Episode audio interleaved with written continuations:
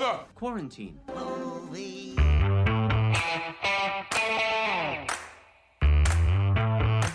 We are excited to bring to you guys tonight a Nerd of Godcast supplemental to kind of help us out during this time of our social distancing.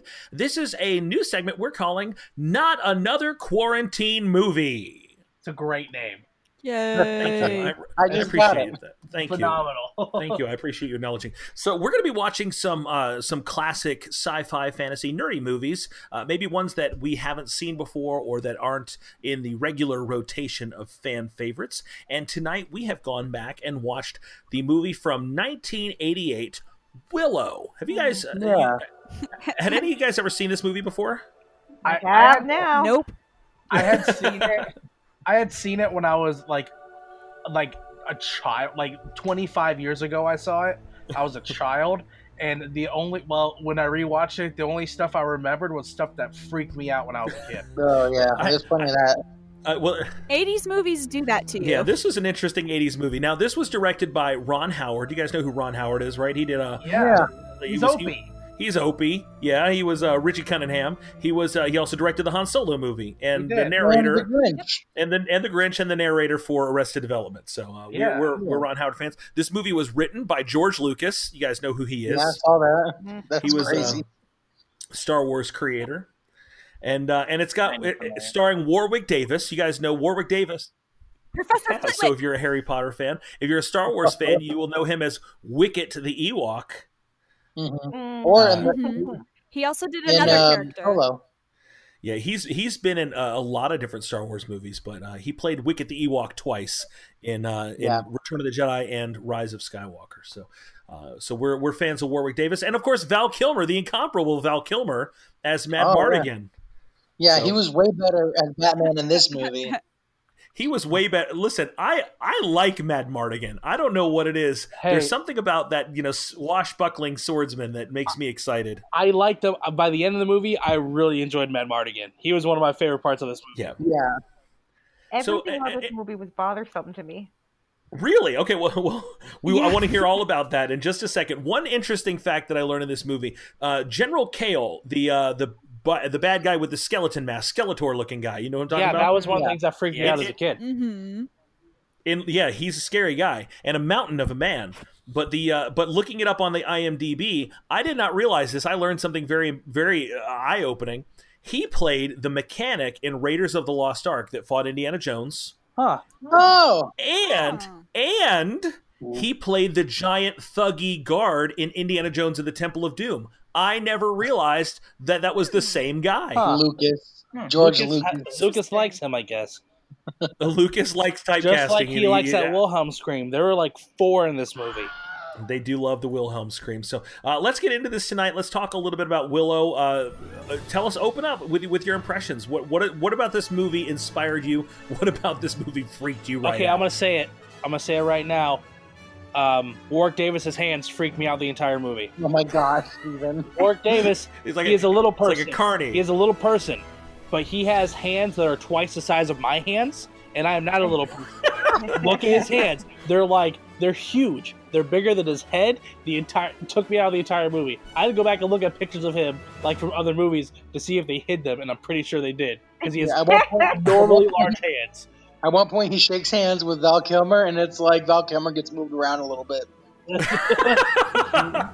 so if you're uncomfortable with little people, and I don't know why you would be, they're delightful. This is not the movie for you. There are so many little people in this movie. I wanted to click my heels together and say, "There's no place like home." Oh my It was God. such a trip. I feel like I don't know what recreational drug use is like, but oh no! something about the brownies. I Oh my God. like, Lisa Murray, I 100% agree with you because I kept thinking that the entire movie. I was like, is this is this Ugh. what Oh man, I love the like watching the the Oh, dwarf no. men tied up with like the full size adults, but miniature full size adults on top of the dwarf men. Yeah, like, now brownie, brownies brownies are like but they're, they're human. They're full size human, but miniature full size human. And they're and, yeah, but they're only like they're only like two inches and tall. it's Kevin Pollak, man. They are the worst. Yeah, the, the uh, okay, at least money. I'm going to give you that. The brownies are w- my least favorite part of this movie, to be sure. it, it made me very just visually uncomfortable. It was visually unsettling for me. I was I was okay when they wanted, then they threw me into you know it's a small world there with all the tiny people, and I was like it's okay, you know dwarves are cool. The little the little Aw. dwarf babies like Bobbins. Mims, the daughter, is like my Yeah. Listen, his part- children are adorable. like His children are uh, Let me tell you cute. what like the most devastating part of this movie was for me.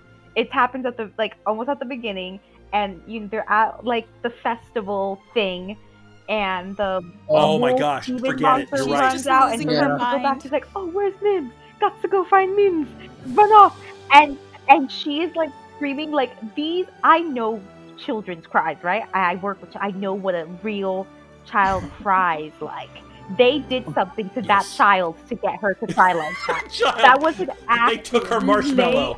They, they did something to provoke that horrendous cry of Mhm. absolute terror and devastation from this It poor little wrenched my girl heart. to get it for this movie, and I'm angry about it.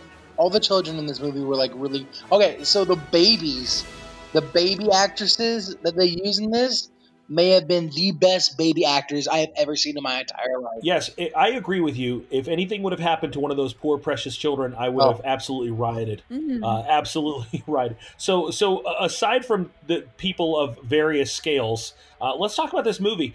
There is no way I don't. I I think that you can watch this and not draw a direct connection to the influence of Lord of the Rings. Yeah. Yes. My first thought was like, oh, I guess we're doing Exodus. Like I guess we're doing Moses Yeah, down the same. river, Immediately. and then and then it changed to like straight up little. Oh, we must take this thing to this area, little person, and have the help of a strong uh, swordsman. Let's yeah, that'll work. Yeah, Val Kilmer though is no Aragorn. Oh, let's no, be no, real. it's. No. No. Val Kilmer is like Aragorn if Aragorn thought he was Han Solo. That's yes, that's exactly what I was gonna say. But I assumed you were gonna get mad at me, so I didn't say it. Well, there you. Uh, you want to know my secret, Steven? I'm always mad at you. No. No, but yeah, you're definitely right. This whole thing, you know, starts out with with the chosen baby getting put in the river in a basket. It's like, oh, all I all I need to hear is like, and you know, Val Kilmer was in Prince of Egypt. he Oh, was yeah, Moses. True. Holy cow! Full circle, you guys. River, oh river. Also got some uh some Sleeping Beauty vibes. You know, the evil queen and everything. Oh. Yeah. It is, de- yeah, definitely like a Snow White evil queen. This seems to be kind of like really plucked by the numbers from every fantasy fairy tale that you kind of love, right? What what this is? It's like this just shows me how how uncreative George Lucas was in the process. It's like you know what I just got done reading? I just got done watching my favorite Disney movie and reading my favorite Tolkien book. I'm gonna write a movie today. Honestly. Yeah, let's do that. George Lucas, just write what you know, George. Just write what you know. Enter Uh, Wilhelm yeah. Scream here. Yeah, indeed. So, okay, there was a scene. Uh, speaking of little people, and I don't know why this really touched my heart when um, when Willow was getting getting ready to leave. He was having his Frodo like I'm going to leave the Shire moment, Yeah.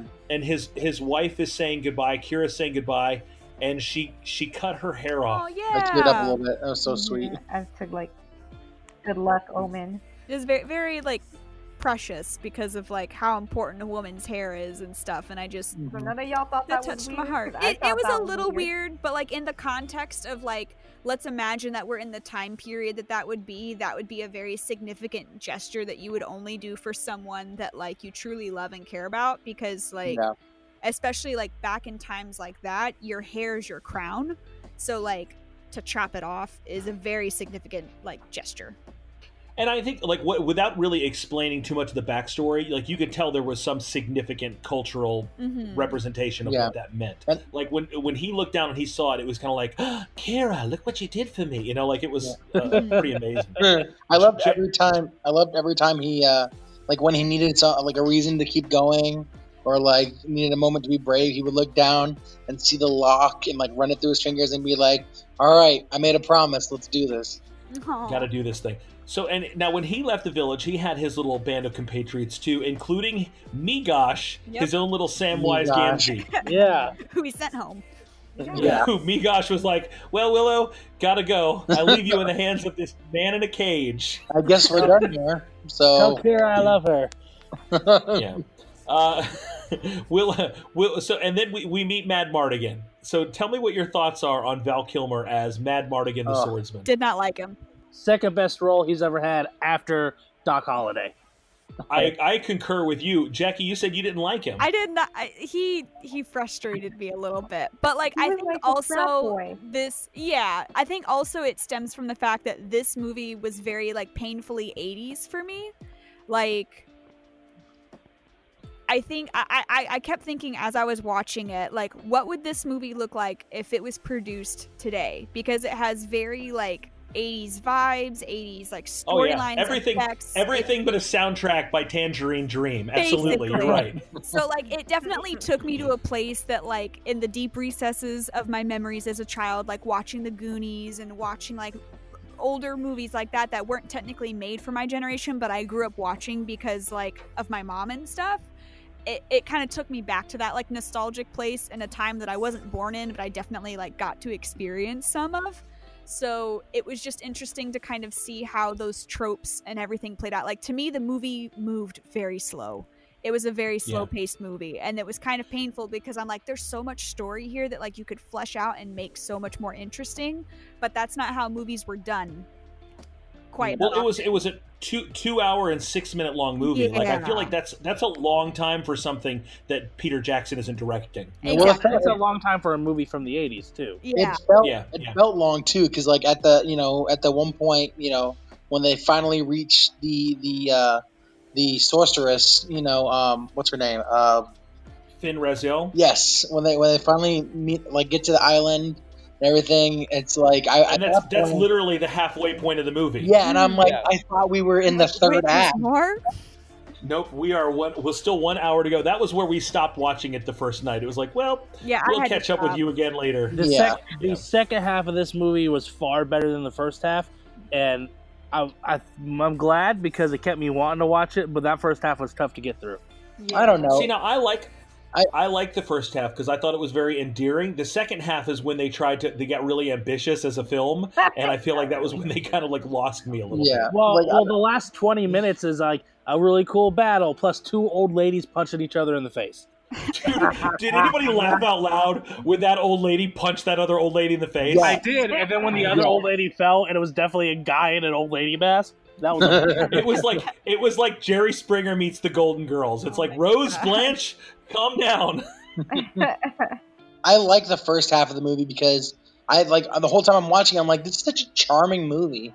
Like, I agree with you. like I love from the like the first like 10 minutes or 15 minutes i'm watching warwick davis as willow and i'm like he's so charismatic in this role i've seen him in other movies i'm watching and i'm like he's so charismatic I, I love this character and the more characters around him i saw and you know as it got deeper and deeper i was like this is a really charming movie like i'm surprised i haven't seen it before I, I think that the word you're looking for maybe isn't charismatic. I think he's really sincere. Like Yeah. he seems yes like, like like he's super passionate about what he's doing. Like he's really Mhm. committed. He has a lot of heart, um, and I, I love that. I mean, it's he has that that really Frodo sort of vibe, and I think that's pretty cool. it didn't seem fake because Yeah. like I, I think he gave his all in the role and i think that you know sometimes if, if he didn't go all the way in on it it would have felt like it was in like it like the role would have been insincere so you felt like you're actually watching this character willow because he's like yeah let's go all in let's let's do this Lee, Lee Smiley, what do you think? Was was there a scene in the movie that particularly jumped out at you as like that was really good? Honestly. I mean, what, what do you mean by really good? Enjoyable, touching, redemptive. So no. I, it just was. I mean, I don't generally do this type of movie. You know, like we've watched Lord of the Rings, and I respect Lord of the Rings, but Lord of the Rings isn't my type of movie, and this had that vibe. So it, it was kind of just hard for me to get with in general. I appreciate. I think Willow, just the idea of, no pun intended, but the little guy. Um, uh, being you know the the brave one and the loving one and and you know I that I respect and I appreciate I it was but nothing of it particularly connected to me I got you. And I think when you compare this to Lord of the Rings, this is a little more legend than Lord of the Rings. If you've Yeah. ever seen the, the the really cheeseball Tom Cruise '80s movie with Tim Curry, like that, that's what this is. This is uh, more on that low budget, tongue in cheek style movie. It, hmm It felt like the never-ending story to me. It felt like the never ending story. The- Perfect analogy. The entire time I was watching it, I just kept wishing I was watching The Princess Bride. Oh, yeah. Yeah. but the but the Princess Bride was like the one movie of that era that kind of got it right Yeah. because it it stayed in its lane. It didn't try. So so where this movie succeeded was the simple moments between the characters. So I really like the interaction between uh, uh, Frodo, between Willow and Meegosh at- when Madmartigan's in the cage. That was a neat little interaction there. I liked Madmartigan. That whole scene they have when they're kind of in the the, the tavern, the inn, and Madmartigan's in drag. You know, like that was a Mhm. fun yeah, that was. funny, interesting Not a scene. no, but Not then they start they start trying to be like, oh, look at us, we're gonna make this cool cinematic movie. Uh, so we're in this castle and we're fighting off like twelve soldiers, right? And then a troll, which it looks like uh, a, a reject from the Land of the Lost, is jumping Yeah. on Willow. So Willow casts a spell, and the troll turns into this pulsing brain, which falls Yeah. into the water and turns into a giant two-headed dragon that It's a, breathes it's, a, it's a two-headed. Uh, what's what's the thing from Star Wars? The the big the big claymation. Uh, It's What a do they ra- it? rancor. It kind Yeah, of looks like a rank rancor. a two-headed skinny rancor. Yeah. it's- eh, well, you know, funny, funny little bit of trivia. I looked up online. Do you know what the name of that creature was? What? It was an Eborsisk, which was George Lucas's shot at Siskel and Ebert. It was Oh named my after. gosh. There were all the villains in this movie were named after uh, film critics. Oh wow! What Wow. what a what a what a petty no necked man. Yeah, so the the, the movie was definitely farm. definitely cheeseball. It feels like at a certain point, George Lucas like found an eight year old and said, "Why don't you take a shot at just writing the rest of this?" And Hey, it worked for the It's like- prequels, so I guess. Oh, and it was like, now, hold on. yeah. So it- like the whole thing, it, it turned from like a charming little fantasy, you know, themed movie. It turned from a nice little Lord of the Rings tribute into an episode of Axe Cop really quick. Uh, so It seemed, it seemed like they wanted. It's like George Lucas was like, I can make the Lord of the Rings trilogy in one movie, in one movie, Honestly. And like on a And dare how many- Steven Spielberg. How many characters from Lord of the Rings have an army turned into a bunch of pigs? Boom! Oh, it's happening right now. Yeah, They're turning into pigs, Nightmare Fuel. like that episode of Doctor Who. We're going to turn them all into pigs. Aw. You know, they're going Oh. to build the Empire State Building, and of course, then then what do you need? Let's let's chop this thing off. We need a naked old lady in this movie. Uh, Oh, Gosh. Put the clothes Actually, on you her. know- Put the clothes on her. what what I thought. So there's there's the scene of the movie where the where the, the heroic army is kind of outside the evil Bavmorda's castle, and she casts a spell on them and turns them all into pigs. So all of the army, except for the naked old lady and Willow, are now pigs, right? Which is that's kind of Yeah. funny, I guess. That's a funny idea. And then Willow, kind of one by one, he and the the wizard, the the, the old lady, turn them back into humans. Think about this: when they're pigs, they're naked. So that whole army had to rummage through that field in the dark and find their clothes again. That's the Hmm. part that they that got cut out of the movie. That's where the real action. well, that would have made it PG thirteen. that would have been straight up PG thirteen. So, uh, so so any other thoughts? Things that you love, things that you totally hated about Willow. Nothing about the the character, but the movie was long. They could have cut like half that movie out, and it would have been better. that was that that was my real issue with it. I'm sorry, Steven, didn't mean to jump on top of you. Um, but that really was it. It it was just there was a lot of excess. There was so many part like the like okay, I hate like spit and there was this like vomit like still towards the beginning, which feels like it was the middle, but the movie was so long. Um, and they're like they just went off. And what's the mean horrible guy's name? There's so many Um, mean, horrible guys. The the like fake leader of the village kind of thing. Yeah, yeah, him. The Oh. baby like throws up on him. Like there was that scene was like the first of a strain of just completely unnecessary little bits that added absolutely nothing to the story. Like let's just interject a little scene right here of something pointless. That baby didn't And- throw up on him. That baby straight up went exorcist on him. there was a there was a butter buttercrut, bu- bump, bumper bumper snut, butter lump lumper. what are you Butter Are you having a Are you having a stroke right now? What's happening? I smell I smell burnt toast. Oh my! Are you chewing blackroot over there? What's going on? Don't worry. we'll Okay, get- so how about let's talk about the romance subplot. You know, not to give anything away, but you have Madmartigan who inadvertently falls in love with the Yeah. uh, the villain Sorsha. What do you think about that? J- Well, what's what's worse is when um the villain Sorsha falls in love with him. Like that was just, Yeah. I was Yeah. like, okay, I can see he probably because I think he probably just didn't want to admit it, but she had no reason to to like him. And then all of a sudden, it's just like, oh wow, he said nice things about me, and then completely forgot about it. And 1988 Val Kilmer. Yeah. Wow. Well, you have to think if you are if your mom is an evil wizard and and you know a, a sorceress and you have to like run around with Skeletor and, and the army, you probably don't get a lot of nice things said about you. You know, you probably don't get told True. that you're pretty very often. True. So, you know, it doesn't take much. Not a lot of handsome guys. Doesn't take much. Uh, yeah. So so anything else about Willow that you say, man, that was really really great. I mean, Warwick Davis, Gwen? as Neff already said, Warwick, Warwick Davis was really charming, and he was only 17 when he were when they were made that movie. Oh, I So. Yeah, you- He was super young. This was only like four years, th- four, three or four years, I guess, right after um, Return of the Jedi. Return of Yeah, the Jedi. so so yeah, he he was. was he was real young.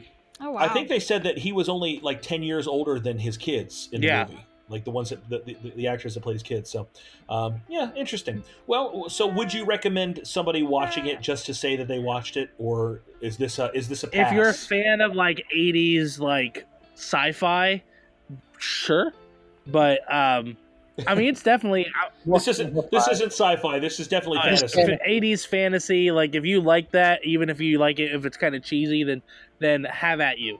Uh, but if you're like Lee Smotty, I would say no. All right, so on a scale of uh, on a scale of one to five disappearing pigs, how would uh, how would you rank uh, Willow, Lee Smotty, Two. Jackie? I would probably do a three. It's not a terrible movie, but it's very much like it didn't age. Like it didn't age Well. well.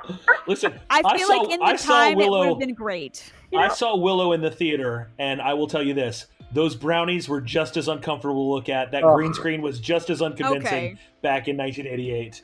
This is the this movie came out the same summer as Who Framed Roger Rabbit. Uh, So- Oh, and, the, and the year before Give Back me- to the Future Part Two. Yeah, just to give you an idea. Uh, Nick, uh, out of five, how many uh, how many disappearing pigs do you give this? Uh, two. To Neff, See, I would give it a four, but I don't like the brownies. if you cut the brownies out of the movie, I would not be mad. It would have been a four, but I give it a three. It was a charming movie, and I, I liked the characters and the actors playing them, so uh, it was nice. Steven? I mean, I think I liked it more than than I thought I would. I'd give it like a three and a half, but that's just because Val Kilmer won me over by the end of it. I'm a Madmartigan fan.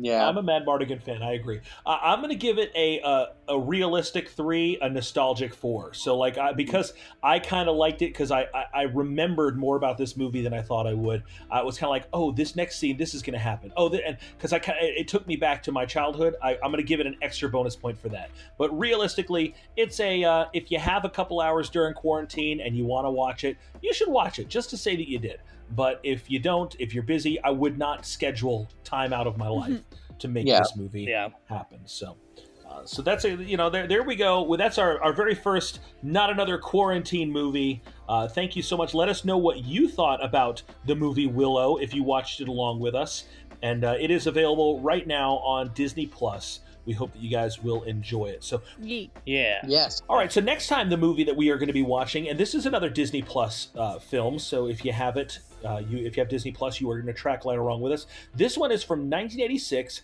It's a movie called Flight of the Navigator. Yes. Oh, Never seen it. I've It always a wanted to watch movie about a yeah. This is a movie about a boy who mysteriously gains knowledge of the farthest reaches of the universe. It has got interstellar travel. It's got time displacement uh, and a really shiny spaceship. So, Flight of the Navigator on Disney Plus. We're going to be watching it together for next time. We hope that you will join us back here for the Nerd of Godcast presents not another quarantine movie. We'll see you guys.